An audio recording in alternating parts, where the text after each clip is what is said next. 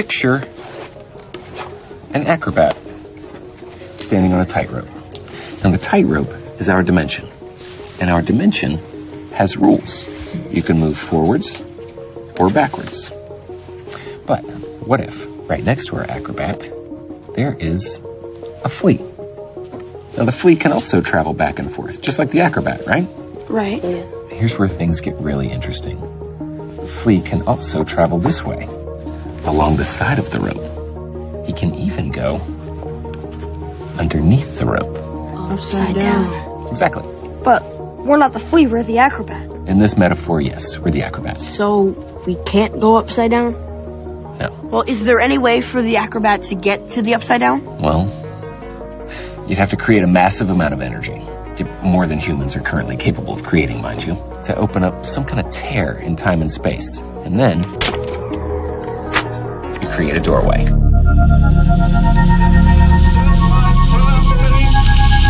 That the only thing we have to fear is fear itself. No. Be afraid. Be very afraid. There's nothing to fear except God. Whatever that means to you. Do I look like someone who cares what God thinks?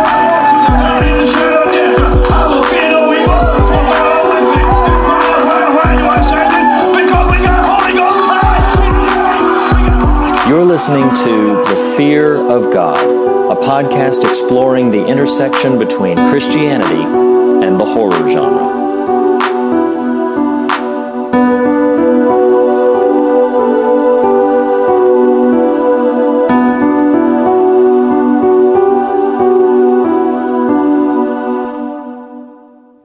Hey, everybody, and welcome back to another episode of The Fear of God. Uh, with you right now is Nathan Rouse. Usually I come up with some asinine reason for co host Reed Lackey's absence. Uh, I'm not going to do that today. Reed, here you are. Hi, buddy. Here we are. Um, partly just it's a it's a little different episode. We got a lot to get to, and you know, while I believe in the um, the power of frivolity, sometimes you just got to set it aside. So we are starting something new today. Before we get to that, I did just want to recap real quickly. Thank you to everybody's involvement, everybody's participation who wrote into the survey for hashtag I love the 90s last month. What a great series that was, covering Blair Witch, Misery, Jurassic Park, Scream, and Seven. Five excellent films. I know for me personally, I'd not seen Blair Witch, so that was really cool to get to experience um, and also just to revisit some of those movies. So that, that was a good time, wasn't it, Reed? Oh, I had such a blast. That was so fun. I definitely, I'm already eyeballing like, okay, so do we do 80s next? Do we do, do we do the aughts? Do we, what I, do we it's do? funny. I'd have to look at a list to know okay what would qualify as top 80s like and in my you know in the immediate i don't know that i can conjure okay here are these from the 80s so it'd be kind of cool to see what that list would look like And I think, given uh, the subject we're going to dive into today, True, uh, true. venturing into the 80s would probably be the, the appropriate and logical next step. well perhaps hashtag i love the 80s is, is in the offing at some point so as you just alluded to today uh, we begin a brand new series um, titled hashtag stranger things giving which i'm pretty proud of that title. Um, we, we've been anticipating this for some time. You know we considered it last year when season one first aired um, but i think for both of us there was just such a mountain of coverage already happening. Yeah. um, it felt kind of like well you know let's let's do some different stuff. And and audience or, or listeners won't really know this but you and i actually try to generally not be quote unquote of the moment with some of the things we cover. Right, um you know the desire is it to be a bit more um perennial? Is that the word i'm looking for? You know just just the way in which yeah well no just the way in which you could kind of um, it, it doesn't force us or the listeners to keep up with everything that's coming out, Right, that sort of thing. right. Just you know, so we don't need to be topical. Right, we, right, we, right. we have very specific things that we want to discuss, and, and we just follow that trail rather than the trail of the times. That said, we are being very topical this month. So forget all of that, right, and right, we're right. going do this Well, you know, in our defense, so we waited a year to cover Stranger Things season one. With season two upon us, it felt kind of like the perfect time.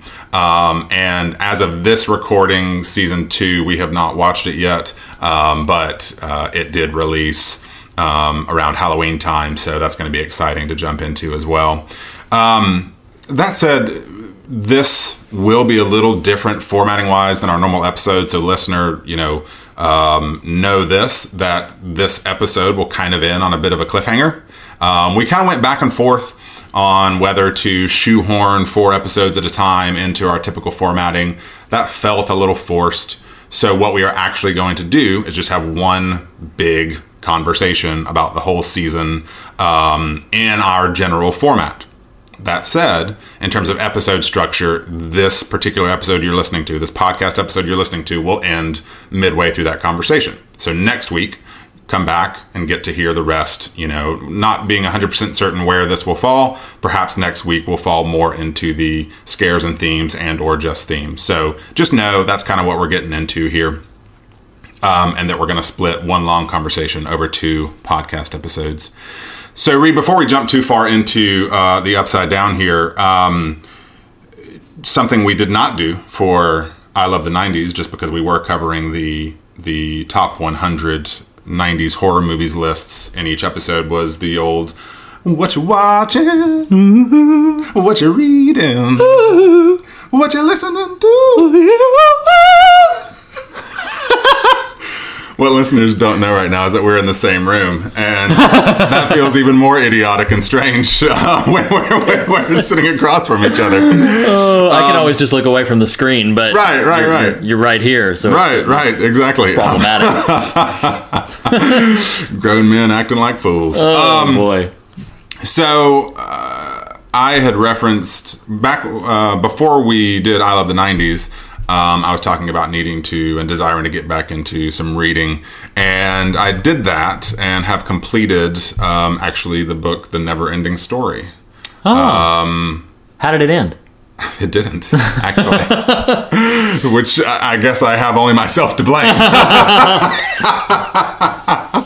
no, actually, and and you and I had previous conversations about this um, off off the podcast, but I wanted to read it. It felt like one of those kind of classic. It did release in 1979, so I, I'm using the term classic literature loosely. But um, my affinity as a, a young person for the movie I felt like, okay, you know, this is a, a bit in my wheelhouse in terms of interest, so I'll give this a go. Interestingly, I so I knew nothing about the actual prose, you know, what how it differed or didn't from the movie. Right. All I knew was it, the movie was based on a book. Well, come to find out, and spoiler alert, if you ever take an interest in reading this book, the book itself, or rather, let me phrase it this way: the movie is literally only the first half of the book.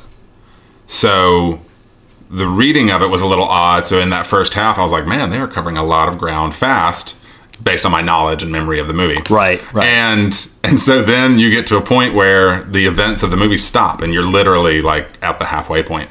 And it, it is kind of interesting to me from that standpoint because in that way, uh, sort of like we talked about on It, um, you know, adapting the film from the book, there are certain ways you can adapt that that necessitate rejiggering the structure some. Sure, right, You know, if, right. if you're going to do it right, if you're Yeah. going to do it in a cohesive, coherent kind of fashion. Sure. And so, in that respect, I kind of like that the film version of Neverending Story, and I didn't see any subsequent, you know, features, but um, the film version just adapts that first part and, and accomplishes sort of the thematic things that the book is kind of doing anyway.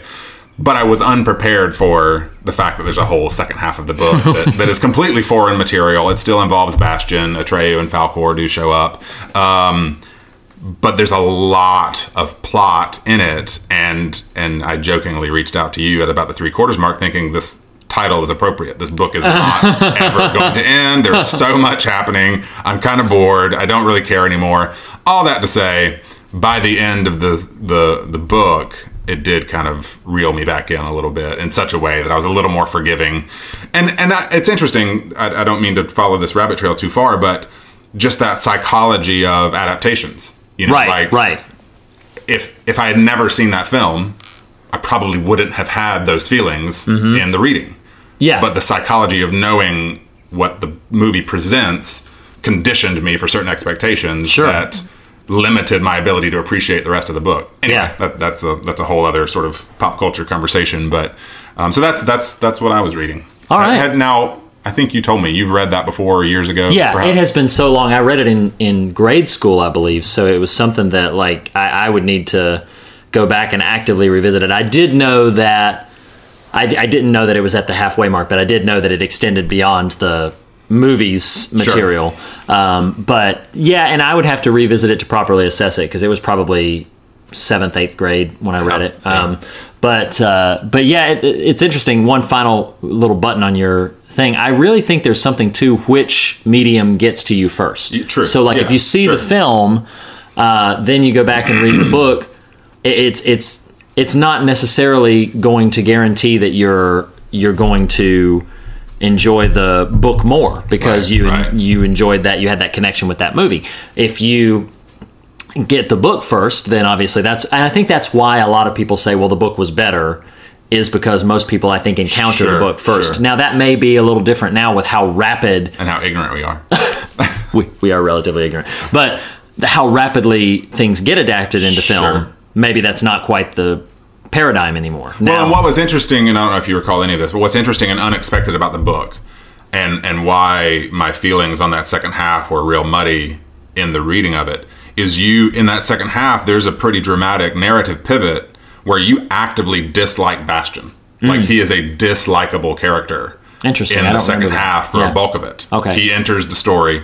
I did remember the that, book. yeah. He becomes this kind of powerful character and abuse, Oh, abuses and right. wields his power Right, in ways right. that you're like, oh my gosh, this is not at all what I was expecting this story to take. Sure, So so that created this interesting and, and again in that movie versus book conversation. And if you've only ever seen the movie, you, that's a very big surprise and very Sure. big kind of shift. Yeah, In terms yeah. of your affection and understanding of the themes of that book and movie. this is the sequel that we never asked for. Right, right, What's right, going right. on? Someone please end the story. end it.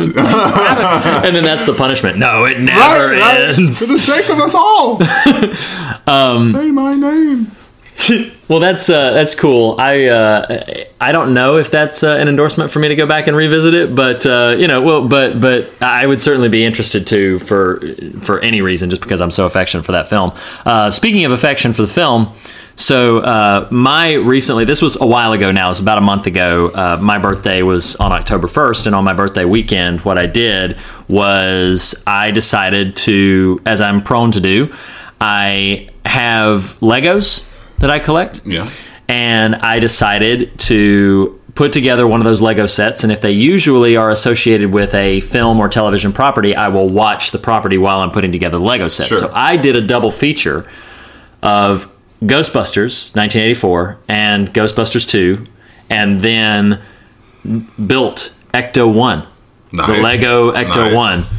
So uh, that was uh, a delightful experience. It was really fun revisiting those two. Uh, it was really, I mean, I just, you and I had talked before about how fond we are of the act of putting together Legos because, Sure. p- particularly, I mean, you're just you're just revealing all our habits here. I said, yeah, that's true. That's true. Um, Don't tell the people that I like to put together Lego sets. Oh my god, I'm an adult. but no, what's so great about it is that you know uh, there, we we talked about how the fact now this is a bit ironic because I'm about to praise the fact that there's no screen in the activity while I'm watching Right. Ghostbusters and Ghostbusters 2, but it's different. It's like I'm not just locked onto a phone. It's tactile. Right, right, I'm. I'm actually engaged with something that is. Um, uh, composite. I'm building things together. It's it's it's a really cathartic and uh, rewarding, uh, very sort of rhythmic and peaceful, tranquil experience getting to put together Legos. Um, and so it was something that it was just I I usually love to do that. I've done that for the Simpsons house, the main Simpsons house. Uh, I have the Back to the Future DeLorean. I have. It's not Lego proper, it's the offshoot Kre-O, but I have the Starship Enterprise that I built together. It's a, a really fun, rewarding experience. So, I So, did. so we're gonna change the segment to what you're watching, reading, listening to, master building. Is that Yes, master Okay, building. okay, yes, okay. exactly. That's not the word that I thought you were about to say. Well, I was trying to be specific to the Lego property and somehow walked into an unfortunate double entendre.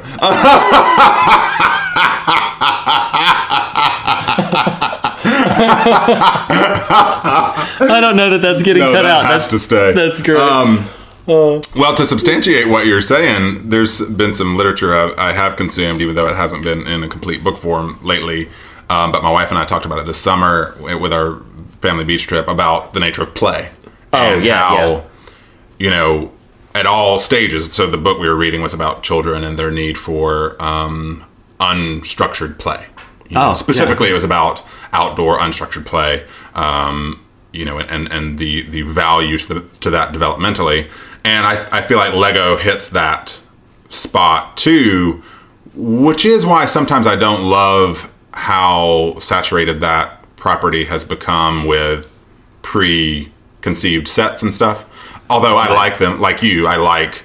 I mean, I've uh, someone in my home has a Millennium Falcon. I don't. I, I won't really claim that. Maybe, but Really? it's Really? it's there. Yeah, yeah, yeah. You know, so Is that, is that Junie, right? right, Your right. youngest. Yes, the nine Yeah. the nine month old. Yes. Um, but the notion of just sort of the the benefit kind of to your own inner self you know to like there's there's no screens there's no digital life happening it is simply dialing in on an activity on play Right, know, and, and right. how nourishing and enriching that is so i will affirm your your toy your toy obsession and your master building um so moving right along from that that has been another episode of What you watching? what you're watching What you reading? reading What you listening to?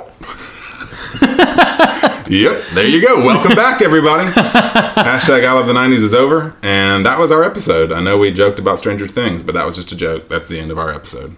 Have a good day. No, um, so moving right along. Reed. So, Stranger Things, season one.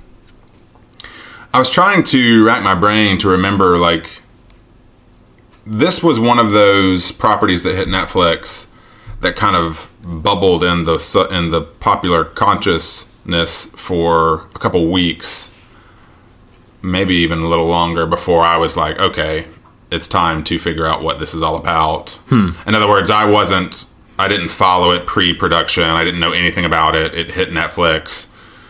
I don't even remember if I'd seen any trailers. I didn't actively look into it until Sure, all of right. a sudden everyone's talking about Stranger Things. Right, right. Um, and even then, I didn't know much about the plotting, just sort of the general vibe. Um, and so, uh, both my wife and I watched it and, and thoroughly. This is a year ago now. Thoroughly enjoyed it. Did did was that a similar sort of story for you, or did Yeah. you know about it beforehand in any measure? I didn't know about it before pre-production, so all of a sudden it hits Netflix, Right. and the moment it now I don't know exactly where this time frame lined up for you and and your wife, but for us, like pretty much the weekend it hit Netflix. I can't remember exactly what date that was, but about the time it did, my wife and I were both like, "Huh, this is something that's probably in our alley. Let's check it out. Let's see." So it was kind of pre-obsessive buzz.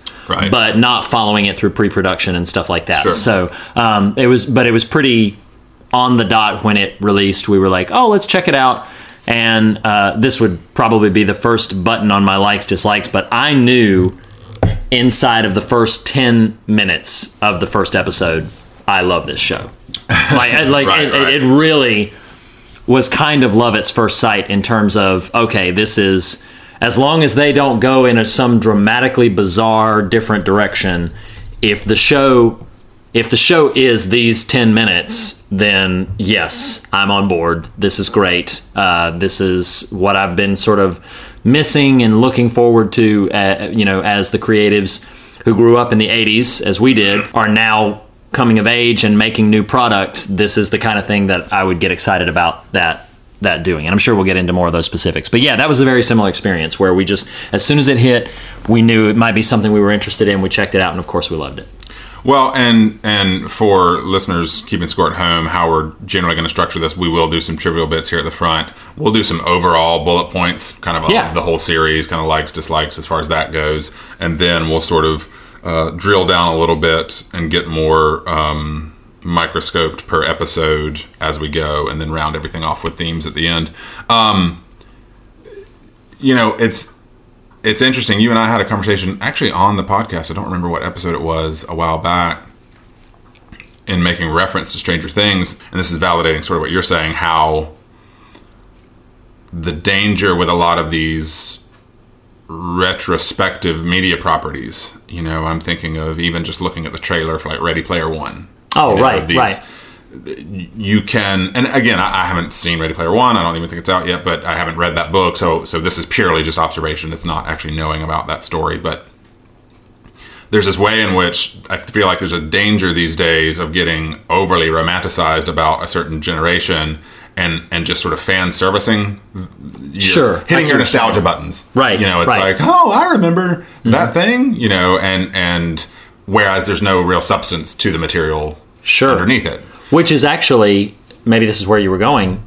It, I'm not in this camp, but that's one of the criticisms against Stranger Things is that if not for the winks, nods, and callouts that it had, there would not be much to it beyond that. I disagree with that, but I've heard that complaint frequently where they say there's there's so much nostalgia in it and there's Right. so much evoking of other property Sure. that how much of it is actually there. And again, we'll, we'll be able to get into Well, that and I some- think a little uh, bit. yes, I was following that rabbit trail in the sen- landing it the opposite way, which is to simply say, I think they do it well. Yeah, yes, okay. I I wouldn't dismiss that criticism. Like I wouldn't say Sure. you're wrong. That's ridiculous. Yeah, I think it's valid. because they Yeah. do mine that as, as a lot. You know, I mean, Oh, it- yeah. it's, it's everywhere. It- um, that said, I think, and I don't know if if what your wife's experience is of all the touch points of those what they're referencing to, but my wife doesn't have a ton of pop culture kind of knowledge and background, and Oh, so okay.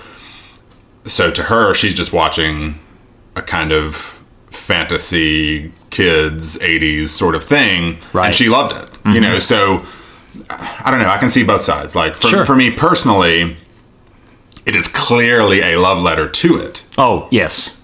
but i also think there's a really strong story with some decent substance to it there Mm-hmm. Oh, I- you know I and i totally think. Mm-hmm. that's what matters you know i don't feel like you're just offering up the you know volleying up these real easy gimme sort of nostalgia touch points without also doing something well Yeah, I Um, agree. and i think they really do a lot well though it is funny i can't remember where my watching stranger things synced up with our john carpenter series but it would have been comparable. yeah, I, I don't know. Uh, there, there's, there's similarly uh, timelined. I just don't know which actually came first. But I remember having had conversations about and or having already watched the thing, and then you see the thing poster. Sure, right, right, right. And they have that clip from it in one of the episodes. Yeah, yeah, yeah. Yes. Where Mr. Clark Yes, is, is- watching it. is watching it, And it's like exactly. the, the bubble gum and the glue or something. Right, right. what it was. Well, uh, as way of just sort of um, wading into the shallows here to, to, to deeper conversation, what what kind of trivial bits did you find um, relative Well- to the actual show? So it's it's a little challenging to be honest with you because this is, as we've alluded to already, it's an endless well Sure. of winks, nods, references, character names, uh, shots, posters in the background. I mean, we're talking about eight episodes where nearly every other frame of each episode has some sort of call out to a pop culture stigma or Right. you know uh, staple of Sure. the 80s um, so i actually i I don't want to start getting into a whole bunch i'll just encourage listeners like yes dissect Annotate it. I'm sure there's Yes. an annotated version out there. yeah, uh, dissect any given episode, and you're going to see what I'll what I'll summarize it all with is it's saturated with Stephen King, it's saturated with Steven Spielberg, it's saturated with John Carpenter. Like Sure. those those three creative voices make up the bulk of most of the referential material. You know what's funny about you saying that is what is it? Episode six or seven. Someone said, "Oh, it's it's when uh, this is dialing in a little heavy, but then we can pull right back out." But when Joyce and Hopper go to uh, Eleven's mom's house, and Oh, the sister says, "You ever read Stephen King?" Yeah. that was a moment that almost felt too much for me. Sure, I was right, like, right. okay, Yeah. now you're now you're being really on the nose Yeah. here. You know, well, yeah, and the guard who uh, who Hopper like knocks out again, like you know, not getting too Uh-huh. Sure. much in the weeds right now, but when Hopper knocks him out, I think he's reading Cujo. If I remember, but see, that correctly. doesn't bother me as much as I, I don't know Uh, Yeah, as that as that yeah, specific yeah. thing. I get it. I get it. Um, but there's even like not only so, uh, so you could summarize the winks, nods, call outs, and here's what I will say. So So, like you referenced that your wife didn't have a lot of touch points. So, my wife obviously didn't have the Stephen King ones because she didn't grow up reading Stephen King. Uh, she didn't have, I don't think, many of the John Carpenter call outs, but she had all the Spielbergs. Sure. So, every call out to E.T., every call out to Close Encounters, every call out to Poltergeist, like those, she, she caught all of those. Um, but yeah, you could take the, the work the collective work of those three creatives Stephen King in the 80s, John Carpenter in the 80s, uh, Steven Spielberg in the 80s, and broader than that, 80s sci fi and horror in general, like, like Hopper. Hopper's name is a directly, that's Schwarzenegger's character's name in Predator. So little, Really? yeah. That's so funny. so even little What's funny touches about you like saying that. that is rewatching it for the podcast. I wondered. I didn't do any digging. I was like, Dennis Hopper. He was big in the eighties. Like, I wondered, you know, was that a reference to him? All the yeah, interesting. all I, I think virtually every character name uh, or character appearance is a referential call out to something else. Like I, like we said, you could annotate it. So there's not there's not really. I think Well, here's a question for you, and and you know, clearly these are this is going to be a different set of episodes for us than normal. So we'll kind of we'll kind of run with where the spirit takes us. But it's funny having this conversation in this moment. This is a real time thought. Like I will often see movie trailers for Transformers 15 and uh, Jason and Freddy 30 and whatever. You know, I'm exaggerating, but and and get mad. Like, come on, hmm. you know, what is so difficult about and and yes, this is a simplistic question with a non-simplistic answer. I understand that, but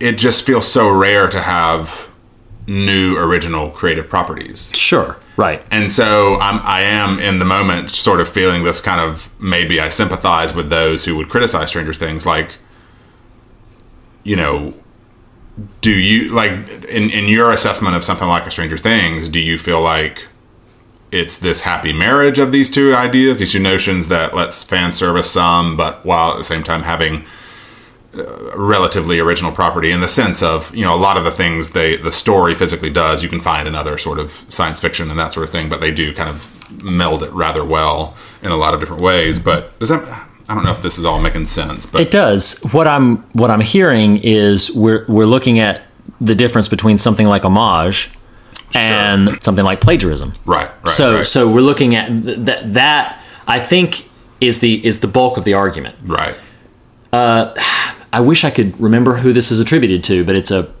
quote that I reference often, so I should look it up so I know who attributed to. Um, it might be Mark Twain. Sounds like Mark Twain and feels like Mark Twain, but it walks like a duck. But the quote is um, all good writers borrow all great writers steal. Sure. And I, again i forget who said it. Like i said it kind of feels like mark twain. But um, the idea that like hey everybody is every creative is a product of the things that have inspired them. Sure so the argument from ecclesiastes about nothing new under the sun holds a lot of water like th- these i wonder where he stole that from I know, right? From Jesus. So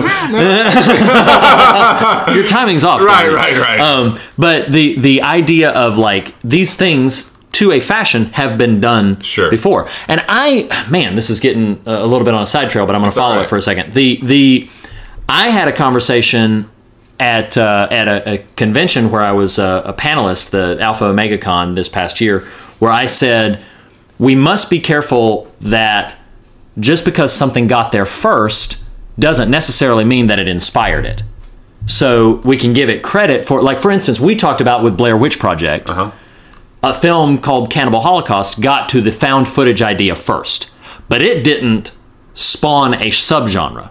sure It, it got there first and deserves its credit for getting there first and for having the idea first. But for whatever reason, because of its content, because of its influence, whatever, it didn't spawn the subgenre. Blair Witch Project, timing, execution, Sure, sure. impact, it spawned the subgenre. Right. So I think when we're looking at, so, so we're having two conversations here, and I'll sort of uh, extrapolate this for a second and then put a little bow on it.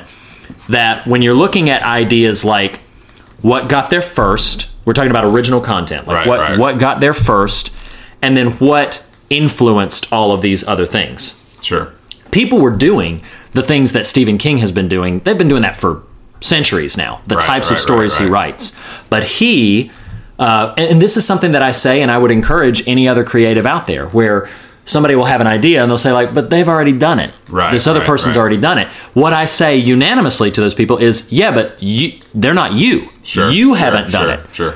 If Stephen King were to say like, well, lots of people are writing horror, well, then we wouldn't have any Stephen King, Right. You know, and he is a very specific voice, his particular sensibilities. John Carpenter, same thing. Well, people are already making horror movies, but he has a particular sensibility. Spielberg too. It's not as if they burst forth, and, and I think there's a lot of pressure on people to be original, Right. and I want to remove that. I don't care very much about originality as long as you, the creative, are being true and honest to the voice and to the things that inspire Yeah, you. yeah, yeah. Now, there are probably some people who could kick back against that and say, like, well, yeah, uh, some of the worst filmmakers in history are simply just being true to themselves. Like, well, yeah, there's, there's Sure, talent sure, plays a, yeah, a role, I mean- you know, but I think there's a, a drive to be like, hey, we're going to be original and we're going to be different.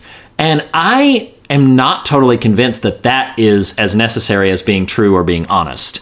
And Yeah, if I, you're I, I can I can totally buy that, and it's funny. I was gonna look up, but uh, you know, I'll, I'll look it up later and maybe throw it on the Facebook page. But a book I did read this summer was called uh, "Real Artists Don't Starve," and and one of his whole the the author one of one of the main points he talks about is exactly what you're referring to, which is in don't be so quick to say I have to be original or this that or the other. Like we are all the product of our influences, Sure. and and not being afraid to channel those influences. Sure. And I, and I think you make a really strong case and point for it is I think from a creative standpoint it's not about mute the influences. Right. It's about let let the tension live, you Mm-hmm. know, of okay, uh, I have a story that is influenced by certain factors and facets Sure. and voices. Right. But I'm going to let my story be my story and acknowledge these influences versus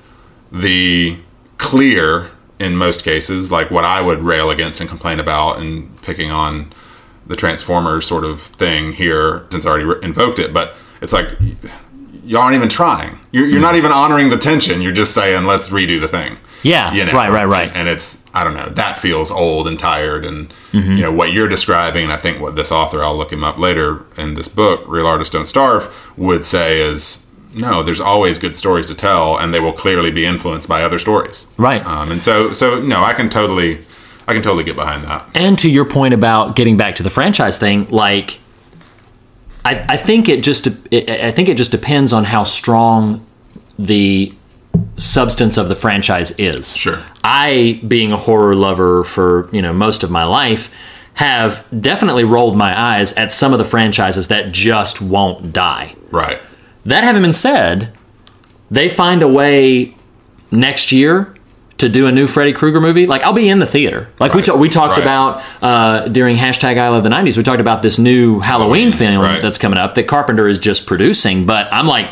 I, I will go. Right, sure, I, sure. I love that character. I love that world. So I will go back to it. And and I think that's part of why you get your Fast and the Furious franchises, you know, which Right. maybe somebody with our sensibilities might might tease a bit just because we're not into that property. Sure. But I do understand why people keep revisiting that well because it, it does something, it connects to something that they find either inspirational or fun or cathartic or whatever it is. And because it taps into that, yeah, they keep revisiting that. And I think the challenge is for any creative, the challenge is to make sure that you are not merely putting it on a, a machine and carbon copying it. Right, right, And right, not right. just merely running it through and like, well, now now I've made a carbon copy. Now let me just color it blue. Sure. And Stranger Things doesn't at all do that. Like if somebody were to say like, no, they just you know retread the plot wheel and spit it back out. I I will argue against that. Sure. Sure. If somebody were to to make a case, and many did,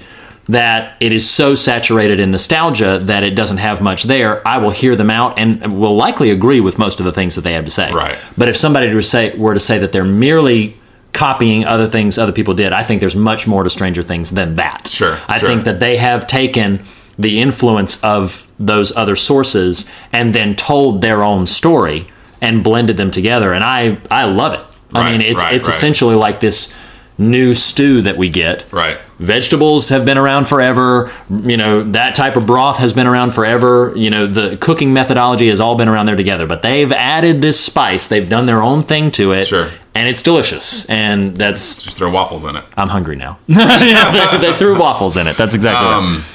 Uh, I am curious. So, so we will sort of officially open our chapter here. Uh, Stranger Things leans heavily on chapter verbiage, so we'll we'll open the uh, chapter here of just kind of overall feelings about the series. These will be broad, you know. Um, uh, technically sort of a like dislike type of feel to it, but just sort of broad bullets and notes.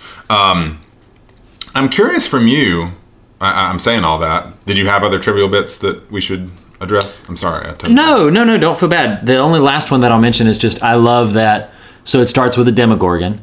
That is an actual character from Dungeons and Dragons. Right. Uh, the first edition of Advanced Dungeons and Dragons, which I played heavily in high school, but the first edition of Advanced Dungeons and Dragons, the Demogorgon was like the big boss. That was Right, the big right, bad. right, Um, so that's another reason why, calling back to what I said earlier about like falling in love immediately with the series, Sure. is just like, oh man, I. They've got the Demogorgon like right, Right, out the, right, right. and then they're going to connect it to something that's actually happening and i'm like Sure. so so um, my, my mind was just explosive at that point i was i was 10 years old again and i was very very happy You were 10 years old in high school? i'm very smart nathan no, no uh, but sincerely like i just i love that authenticity and and like i said before i don't want us to we would spend three Do hours you know, is the Thessalhydra? Uh, I, my guess is. uh, yeah, yeah, yeah. I remember one. Yeah, I don't yeah, remember where it ranks in the the Sure. the baddies. I'm sure some but- of our listeners um, listen to you, Clayton Davis, getting two call outs in, in a month. Around Stranger Things 1, I remember he and another friend of mine on Facebook going back and forth about the ins and outs and, and nitpicking the Dungeons and Dragons references. Oh, like, wow. Yeah, that's wow, pretty that's fun. pretty awesome. That's really Um, fun. Yeah, my final little note yeah, on trivial bits is just yes. We would have a four and a half hour conversation calling out all of the ones that are relevant and fun. That's why we're actively bypassing it, is because yeah, you could annotate every episode and Right, go in. right. Yeah, there, it's fun. Dive into it because it's this is this is a fun trivial bit, even though I just tried to crack the book on a whole other section. But d- have you read the sort of backstory about them talking Millie Bobby Brown into cutting her hair? Do you know this story? Uh, no, I just know that like her dad was kind of traumatized, and they put it up on YouTube because he was so sad that she was cutting her hair. well, but I don't know. I don't know that to. story, but she she was very reluctant initially, Oh, really? and they showed her uh, Charlize Theron in Mad Max Fury Road, and that was kind of the turning point. Like, That's okay. great. Which is Oh, great because that's that great. movie's so fantastic, and she's great in it. that movie is wonderful. Um, so yes, okay. So now um, uh, moving into kind of broad, sort of likes dislikes. Um, uh, you know, I am not necess- I wasn't necessarily this person until I read a lot of, or a, a decent amount of the criticism of it. Um, what I have right here is the Barb problem Um, oh, okay.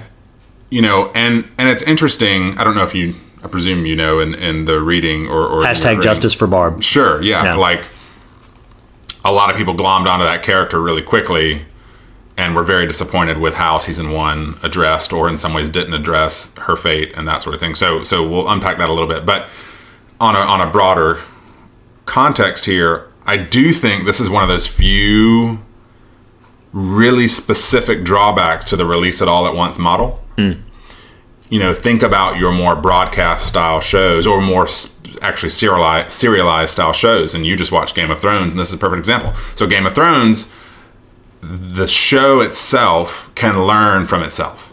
Oh, right, right. You know, like Game of Thrones got serious and not not unmerited heat for its treatment of women in in especially kind of the middle sections of that series to the point that now that you're caught up and spoiler alert it, it's almost an about face about on that specific point you Yeah. know um, so the show itself can learn from Right. it, it can course correct based on because and you and i think uh, this would be clear we're not always like oh the audience is always right i, I don't necessarily believe that Sure.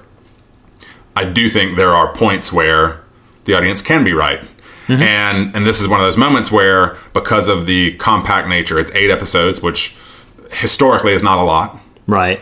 and you're releasing it all at once, which means you're committed. It's all, all the narrative is there that's going to be there, right, right, and right. so we have to live with what's there. And people's uh, and and so so so a sort of question is like for me, I'm I'd, I'd have to really read a lot of notes on what that criticism actually is after. I, personally, what I get from it, it's this was a real opportunity for a character that's a little unconventional, and, and you could Right. really used her more. Um, the ambiguity of, you know, uh, having just watched it again, I paid more attention to that plot point. Right, right. The ambiguity of kind of her fate. Yeah. Um, Because she sure seems dead, right. but then But is she? Yeah. The the fact, and and this is true, and I would say this is a legitimate criticism. The fact that Nancy seems like the only person who is really concerned about about Barb. Yeah, Right. yeah, yeah. They give lip service to her mother, but then that's it. It's just it, Well, and uh, I I guess I guess the uh, embargo is lifted here. Uh, never let me take a, a, a miss an opportunity to to wag the finger at Zack Snyder here. It feels like the feeling I had when Batman vs Superman came out of as, much as I don't like the thing the events of Man of Steel.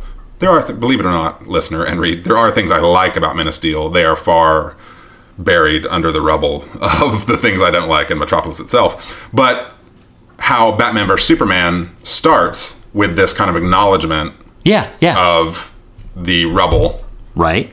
And its impact in a way that feels like, oh, now you're just covering your tracks. Like Oh, now I you're see. just sort of retconning compassion. Oh, I see. So where I'm Right. going with this is, you know, Stranger Things 2 hype machine, and by the time this airs, the the actual season will have released is in full effect right now. You know, Mm-hmm. Entertainment Weekly is doing this massive PR blitz on it, and they are talking about Barb a lot and how Oh, it's yeah. going to get addressed. And and hear me, like it may all work and it may all tie together. It may be great. It feels like that. It feels like there was a little bit of legitimate criticism that can be leveled against season one with how you treated this character, and now you're Sure. kind of making amends for that. Which, cool, Well, yeah. good. Um, but I do, but it is interesting. Like, and, and this is a question I would have for you: is as you assess season one with, and and and maybe you paid attention to that too. I don't know, but I like that she's an unconventional character. The the ambiguity of her death is to me the big sticking point. It's like, okay, yes, yes, it's troublesome that only Nancy is concerned, but like either kill her or don't, because Right. you've made the whole you've the the the the architecture of season one of Stranger Things is the search for Will Byers, right, right. period. That's the story. Right. right. which is okay, mm-hmm. but what that means is you can't you can't dangle a mystery that you don't mean to be a mystery. Right. Does that make sense? It does, but here's what I would say back. To, so, so a couple of quick successive thoughts. Yeah. Um, before I forget it, slight pushback to your reference of Game of Thrones. I, by the time a season of Game of Thrones airs, it's done.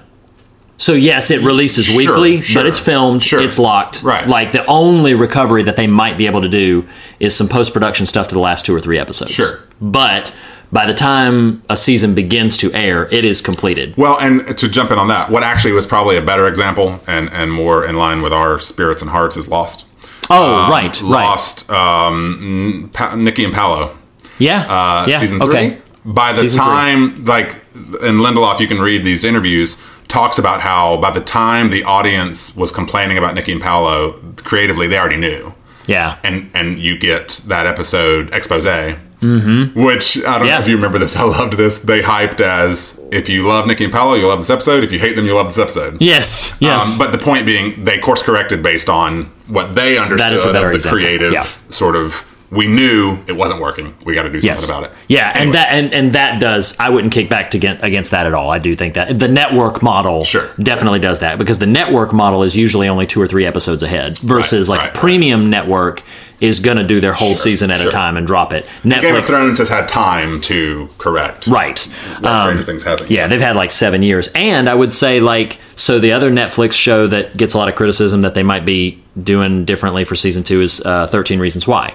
So things like that. I think Netflix takes their criticism or their feedback seriously because they want their properties to continue to grow and they want them to they're they're now moving more into a model where like they're canceling shows that aren't received well. Right, they're right. they're course correcting shows that are popular that they think there's some opportunity to do something different. For me watching season 1 and even going back into it this time around I would agree wholeheartedly like yeah Nancy's the only one concerned for Barb but what I would genuine what I would genuinely say though is what you alluded to earlier. Like Will Byers is the story, so I so I get it. sure. I do get it. I don't. I could easily hear had they gone the other direction and spent a lot of time on the aftermath of Barb's missing. Then I feel like you're trying to tell two stories Correct. And I agree because with that. because you're you've got eight episodes. They're 50 minutes each, 50 to 55 minutes each. So that Will Byers is your story, Right. and yes, Barb being you know captured in the Upside Down, and in my viewing, first time and on this rewatch, she appeared dead. Like she, it seemed to me that she's dead. But yes, but the fact that there can be a, a, a bit of a, an uptick in your voice there at the end, in, indicating a question mark, is Sure. still problematic. But it's because of this meta stuff that's happened after it. I presumed she was dead season one. Well, but Period. don't you think? And again, I don't want us to get too lost in this particular thread of thread. Strain. thread or strain. Strain or thread. Jeez, um, I'm on I'm on uh, uh, California time right now, and I'm usually on uh, North Carolina time. Um, I think that if because her her abduction to the upside down in episode three two is so good, Mm. like I don't want to see. A, a, a murderous scene of that character, but I, I need to know, like, Yeah. am I am I holding out for this? Hope for it, and yeah. so and I think that's sort of where they went a little, if you could say wrong. That Yeah. that might have been where it happened. Yeah. I just I need to know decisively because this character is still concerned, which means am I supposed to still be concerned? So it Mm-hmm. Sure. just kind of creates this weird kind of feedback loop Yeah, my, my of expectation. Sure. And my experience of season one was basically she's dis- her body's discovered, she's dead, which immediately triples the threat against Will Byers because Barb was older. Yes, she's uh, Except she's- her body's does not discovered till eight. her her body. Is it not discovered till eight? I thought it was discovered earlier. It's only when. it Oh, is- but but it's still the same point. That like the fact that I didn't reference when when it happened. Sure. Like the fact when you find her body, then it's like you're already aware. Hey, Will is off in this other thing. Right. B- And we were aware like Barb got taken, and the presumption is trouble. The, the presumption right, is right, the you know potentially fatal trouble. But when you find her body, yeah, e- e- even coming so late into the series, then it's like, well, now the full search for Will Byers is underway, and at the end of episode eight, or not at the end of episode eight, at the end of episode seven is when the thing, the monster breaks in and finally gets Will. Because we don't realize Right, right, until right, toward, you know towards the end that Will has successfully evaded him Right. all this time. When he finally gets Will, and then realizing, oh, the situation might be fatal, Right. is what you're referring to, and maybe this is a different conversation, is what you're referring to the fact that she's missing and they don't talk about it throughout the run of the show. Not just that, like, the only person who's concerned for her passing and grievous of that is Nancy. Well, I think I think part of it is just uh, there's unintended dramatic irony, and by that I mean it's okay for me as an audience member to know something that the characters don't know. oh, sure. I- when I'm sure. in the dark, it means you. It ostensibly means you've chosen to keep me in the dark, and I don't think they meant for that Oh, to happen. okay. Uh, yeah, I can see that. And so, that. to me, even the point of are the stakes raised against Will when you know she's dead? Well, you don't know she's dead until s episode. Late eight, game, and, yeah. and then five minutes later they find Will. A- anyway, I, I don't Sure. want us to get totally uh, sidetracked on that, but I do think it's an interesting conversation. Yeah, Sure, just one little button. Uh, by the time listeners hear this episode, they'll probably know. right, right, right, right. and you know, this is you know, we if we didn't specifically call it out, we're talking about season one before we've seen Right, season two. right. So maybe. Well, I think you're meant to think she's dead. Yeah, I do. yeah. Um, I just don't think it's decisive enough Sure. in its presentation. Yeah, that makes Um, sense. Purely from a creative standpoint, but um, this sounds like I'm I'm uh, coming guns blazing against the series. I'm, I'm really not. These are just some th- sticking points I had. So uh, one other, because I've got two really excellent positives, but one other slight slight, if you will, is it all it bothered me the first time I watched season one, and clearly from the promotional material for season two, they are raising the monster level uh, in terms of stakes. And they do do something interesting in the latter part of episode eight of season one when Hopper and Joyce are in the Upside Down to allude to this. But it always bothered me that there was just one creature. Like, Oh, sure. I fully ant- the fir- I remember this. I fully anticipated in the first watching of season one that when Joyce and Hopper are over there in, se- in episode eight, that you would that they would encounter like a swarm or something. You know, Sure, like I was just I was kind of ready for that. I was like certainly because logically Hmm. it sort of begs the question this it or rather it doesn't make sense to me why there's only why there would be only one. Sure, sure. So I don't know that that was a case where I sort sort of personally had to set aside my willing suspension of disbelief. Like, Sure, yeah. like it is what it is. This is the story you're giving me. That's cool, but I don't buy right now that there's and it doesn't make sense to me that there would only be one creature. So let me let me kick back against that just for an Sure. inch. Um, that's what you do. That's right. Jaws. There's only one shark, and the ocean's big. Now, I'm I'm not being too dismissive. What of you. audience members don't know is I just made I rolled my eyes at Reed when you said that, so that's why you But- but- reacted so but- strongly. But no, it's this. This is the point that I'm trying to make. Your criticism is valid, but there's also a an assumption behind your criticism that a there are swarms of this type of creature at all. Maybe it's an anomaly. B that upside down by its nature is teeming with monsters which yes the show sort of leads you in that direction but if you perceive a, a, a naturalistic horror film like jaws where sharks are aplenty but the problem in jaws is but there's one big mother that we have got a bad problem Sure. with and it would be almost silly for the trio of people that go out into the ocean to hunt the big mother to encounter suddenly cycles of them, even though we know in the ocean there are sharks aplenty. So They need a bigger boat. they need a bigger boat. Yeah. So so I guess uh, again, I, I'm not utterly dismissing your criticism because I do think that's that's natural to make assumption that yes, there are more than one or maybe, but I'm just like, but you know, the show doesn't really address it. The show doesn't really say what to that kick is. back against your kickback. This is fun. this is why this episode is going to be two episodes. Uh, why this conversation is going to be two episodes. You've addressed, you've you've answered that question. I understand the rules of the Oh, ocean sure. and sharks. Mm-hmm. I can sort of buy in. There's just this one big ass shark that's Right. after these people. Right, Like right. I can I can go with that. yeah. In Stranger Things, one, the title alludes to plural, which that's a that's a very incidental kind of thing. Yeah. Um, but also I, I I as a viewer need to be led to what the rules of this world are. Sure, And and while I can sort of use context clues to develop some of my understanding of it, there's still a lot at play that it, that is a new paradigm Right. to kind of ascertain in a way that the ocean and a shark aren't. So for instance, you know, um, you've you've you Stranger Things has implemented the imagery of this um, uh, worm-like thing attached to people's mouths Right. that The produces, so, yeah, the umbilicus kind of idea that does or doesn't implant worm-like things that are then coughed up. As a call out to Alien. Sure. Which Yeah. and and what I alluded to a minute ago is when Hopper and Joyce are walking through, they'd see an egg,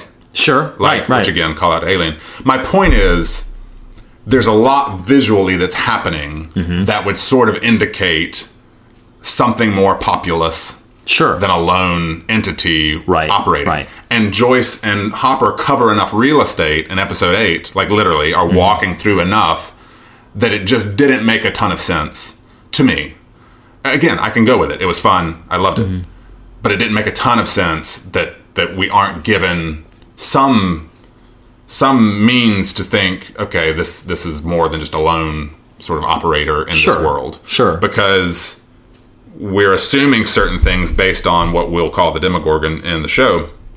It's got the the mouth it uses to eat people or not eat people or Yeah. attach them to the Sure. umbilicus. Not quite like there's just a lot Right, of right. Mm-hmm. there's a lot of rules we don't know, and I'm cool with trusting creators with their rules Sure. but I need a little bit to sort of think for for me to not have a question mark like why why aren't why aren't there more things? You know, Right, like sure, I don't know if sure. that makes sense. Again, Yeah, yeah, it's and I think you I think it really does again like the stuff we said about the nostalgia criticisms. It's it's a criticism I find valid, but that I would kick against. Sure, you know, so sure. so it is. It's like what you're you just did. exactly. So, but like what we're what you're articulating is is completely understandable. Um, Did it did it bother me? No, not really. You know, like to me, the the Hawkins is kind of a microcosmic. Thing. The other thing that I thought of, kind of coming off of Jaws, would be like a rogue bear. Like one one rogue bear, like yeah, maybe there's tons of bears out in the forest, but one gets into civilization. Because the other thing to remember is that it's all taking place in Hawkins. Sure. You talk about their real estate, but they go to their house, they go to that facility, which Right. we're told are just a couple of miles from each other. In a very small nexus of material, yeah, I could I could see that there's not, you know, a heavy. I guess so. Here's the other reason why I continue to kick back against it is You just like to be contrary. I do. I do. Um, there, I actually don't. It always frustrates me. but but the the I think the presumption is usually made in horror, or the presumption is usually made even in sci-fi that there's never just one ant, or there's never just one of of these things. That uh, the, oddly enough, we're really embracing of the fact that the situation that collided these two worlds together is anomalous. There's only the one of that. But in that other, in the upside down, like you said, it's a natural assumption to think there's a multitude of these Right, things. right, right. You know, when it's like, well, uh, maybe in this world now. Here's here's where I will join in your criticism and say they don't explain these rules. Sure. They don't. Right, they right, they right. don't go into it. Maybe at the time that they were doing it, they didn't know them. Maybe, the, but, but here's the thing: is I think I read. I couldn't completely substantiate this, but I think I read somewhere that they wrote out like something like a 35 page document on this is the upside down. Right. These these are what's in it, how it works, all this other stuff. This is the upside down. So what we get in Stranger Things is like a, a one piece of the jigsaw puzzle Sure, of that. sure. And so and I'm okay with that. Like I'm all right. And and we start to see even in the trailer for season two. There's this big Right, right, honking spider looking thing off in the distance that looks terrifying and enormous. Thessalhydra. Yes, there you go. Yes, maybe. So, um, so we have you know uh, illusions to or allusions to the fact that that's that Right, that other right, is right. out there. I'm perfectly fine. Again, with the Barb thing, it all go it all comes back to people who would criticize it for not being more. I would say I understand that, but I kind of to a degree applaud them for just telling the story they're telling. And in and in this story they're telling, Sure. it's about the disappearance of Will Byers, and the Demogorgon got him. Right. So so you just you get that, and Right, so sure. can we wink and nod, or And- and- you know, And I think that sort of, uh, I, to me, a better sci-fi analogy than Jaws would be Alien. Hmm. In Alien, it makes sense. A thing has they they landed on a place.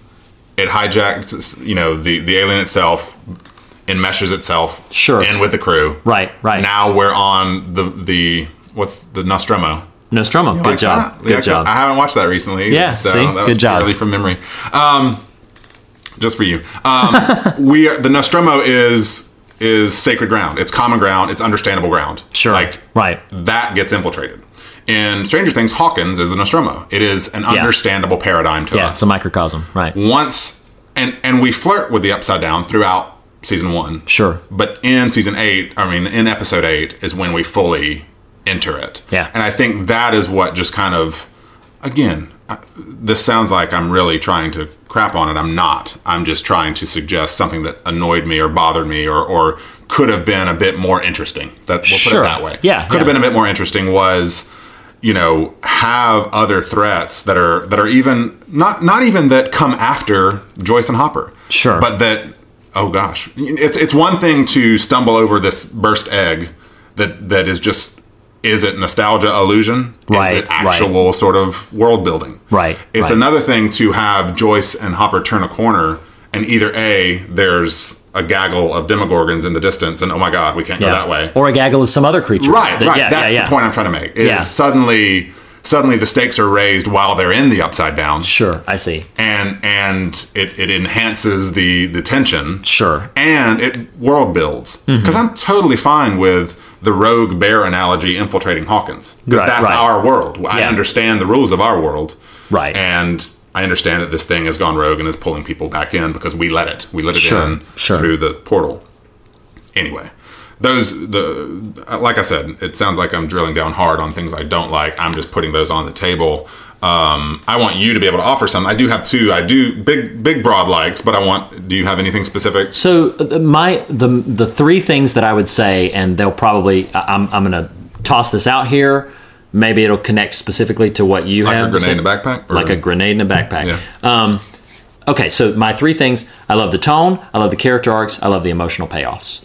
So dislikes that I have are in the realm of such like small little nitpicks Mm-hmm. that I'm that I'm not going to bring them up here because maybe when we drill down on some specific episode beats I'll be able to say something but my overall sweeping likes are I love the tone I've already alluded to that you know the 80s nostalgia button the arcs of the characters um, I'll just say in brief that I didn't like Steve and I didn't like Hopper but the show makes me Sure, by the sure, end sure. actually really kind of love them Right.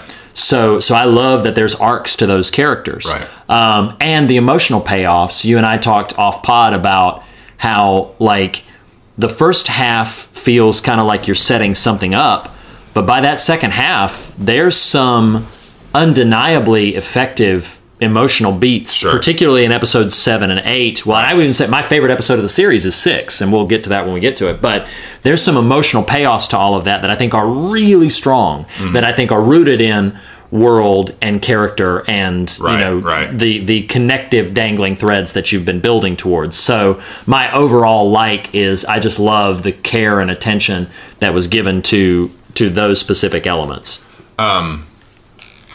Yes, I, I totally agree with those two items, and and I'm I'm gonna throw out two kind of likes, broad likes. Um, one sort of technical, and one sort of well, I guess both are a little technical. These could be packaged by episode, but I feel like uh, I'll, I'll quit prefacing them. I love love the conceit of the Christmas lights Yeah. how it yeah. and and and the reason like that one you could highlight specific episodes but i feel like it recurs enough to feel like okay this is a real touch point sure. of the season like it is so inventive and creative and it's it's perfect imagery that is organically implemented and perfectly realized Sure. like it's not just oh you just wanted some sort of t-shirt option Right, for your right. merchandise you know it's like no this is really expertly employed and it and it comes back up multiple times in really Sure. organic fashion Yeah. um, so I loved that. Um, it's it's really something that you you got to imagine creatively when they stumbled into that. It's like, oh yeah, Yeah. that's very cool. Sure. sure. Oh yeah. And and something uh, again, this is one of those you could highlight a specific episode where this happens, but to me, it speaks so strongly of the the wisdom of the creative arc, and also when you set Stranger Things against a lot of its peers. I think the show does such an impressive job. I remember thinking this the first time of making all the story tracks align organically. Mm-hmm. Um, you know, you and I talked about this previous to actual recording, but like it that doesn't mean I don't think there's not any fat on on Sure. the season. Sure. Especially in the first half. Yeah, I think I think the diversion with the the father or the ex husband ultimately means nothing. Kind of. Yeah, You know, uh, things like that where you're like, ah, you you could have trimmed five or ten minutes from a couple of episodes to get rid of that. But in terms of because think about the shows we've loved over the years, even, e- yeah, even the ones you've loved that you could look back and say, yeah, but overall there are some things you could cut to make it tighter, um, to make it work, or what sticks out to me when I'm having this conversation is I think of um, um, Kim Bauer in 24. Oh, Like, okay. Oh, yeah. Season one ish or so, it, she worked, it worked, the things worked, the puzzle worked. The further that show got, the less. The less that character mattered whatsoever. Yeah. To where they ever battling a mountain lion. Right. Yeah. Right. And getting stuck in a bear trap. Yeah, And and dumb. and to the point that that becomes kind of like in Happy Days, Jump the Shark. That has become a sort of talking a, a shorthand for when Sure. you're getting it wrong. Yeah, You know, right, right, is, right. is bear trap and, and and Bobcat in 24. Yeah. Um, whereas this season, at least, and and this is why I'm always so trepidatious of, of follow up material. But season one of Stranger Things does a perfect job of of threading all of these arcs into one narrow focus to the point that even the actual you know in other words season 7 ha- I mean episode 7 happens and everyone's converging Right. even when they spin off from that it's all the same Yes. it all is to a to a single singular point Sure. as opposed to like it'd be one thing if they just all converged in episode 7 and that was it and then we kind of lose Steve or whatever, you know. Sure, yeah. Um, but but it all kind of makes this nice little bow on the end, Right. Um, which leads me to another question for you. I don't know if you remember this. There was a lot of conversation around uh, season one of whether or not, and whether it was intended ultimately that that the show be an anthology series. Oh, right. Yeah, right. I do remember and that. this is where that conversation gets precarious because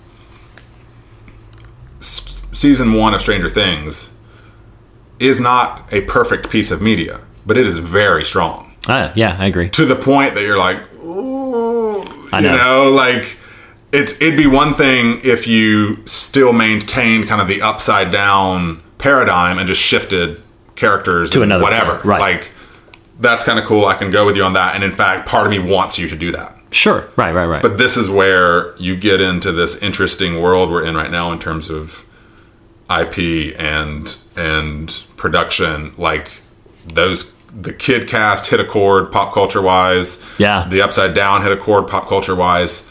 I don't blame people for resisting that temptation Sure. to shift, right. but it's still a, a delicate balance now because Right. because the you you almost lower the expectation if you shift it. Like Yeah, I, I don't agree. I don't you know like think of like a True Detective. True This Detective gonna- season one is great. Go I'm gonna ahead. I'm gonna Go ahead. interrupt you because uh, the uh, I was gonna make this joke. I was just waiting for like a stopping point, and this is gonna be real meta to fans of True Detective. I saw an article like a week or two after it was announced that Netflix was going to renew Stranger Things for season two, and it said Colin Farrell and Vince Vaughn cast in season two of Stranger Things. It was Like as a joke? No, it was a oh, oh, joke. oh, oh, oh. It was a complete joke. That's funny. But it was alluding to Sure. you know, you have a phenomenon that is undeniable. And then it's going to go back and it's like, well, good luck. Right. Good luck holding Yeah, up to the yeah. expectations. Good luck holding up. And, you know, uh, listeners of this episode will already know Right. how they feel Right, about right, Stranger. Things season two. But, you know, for us in this pocket of time, uh, yeah, it, I, I think that's absolutely valid. Where it's like, well, now you've made this huge beast. How are you going to follow up Sure, on sure. on that level of? Pro- I don't know anybody. I don't know anybody who has not seen the show. I mean, I, I I'm sure I know there are multitudes of people Sure, out there sure, who don't sure. have streaming and don't watch Netflix and and don't whatever. In my circle of people, I don't know anyone. Right, I have not right, been able right. to locate anyone who has not watched the show. And I'm- you've asked everyone. I've asked everybody. I've asked everybody. Sawyer's seen it. I don't know how, but you know, like, uh, but no. So, so in general, uh, yeah, I, I do think there's a ton of pressure around.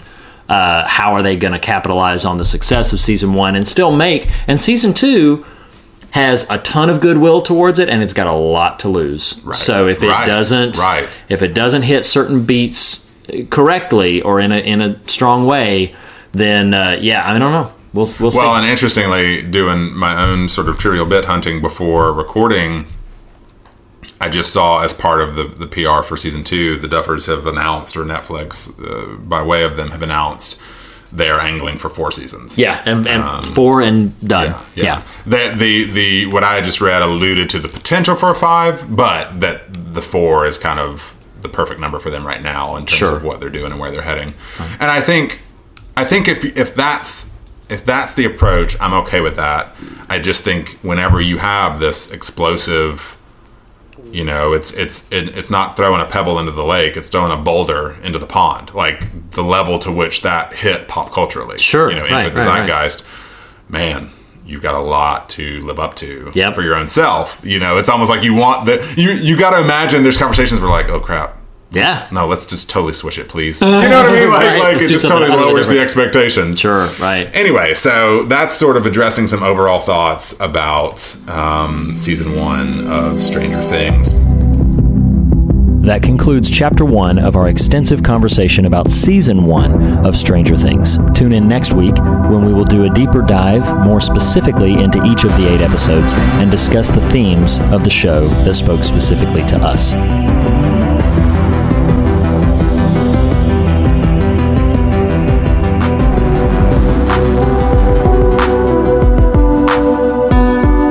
Fear of God is the beginning of wisdom, but not the end of the conversation. To continue this conversation, you can follow us on Twitter at The Fear of God. You can visit us on Facebook to comment on one of our posts or post there yourself. You can follow Reed on Twitter at Reed Lackey. You can follow Nathan on Twitter at The Nathan Rouse. Visit morethanonelesson.com to leave a comment on this post or any of the other official episode posts. Email us, fearofgodpodcast at gmail.com, all one word, fearofgodpodcast at gmail.com. And last but not least, if you listen to us through iTunes, we would greatly appreciate a rating or review. Thank you for listening. We'll see you next week.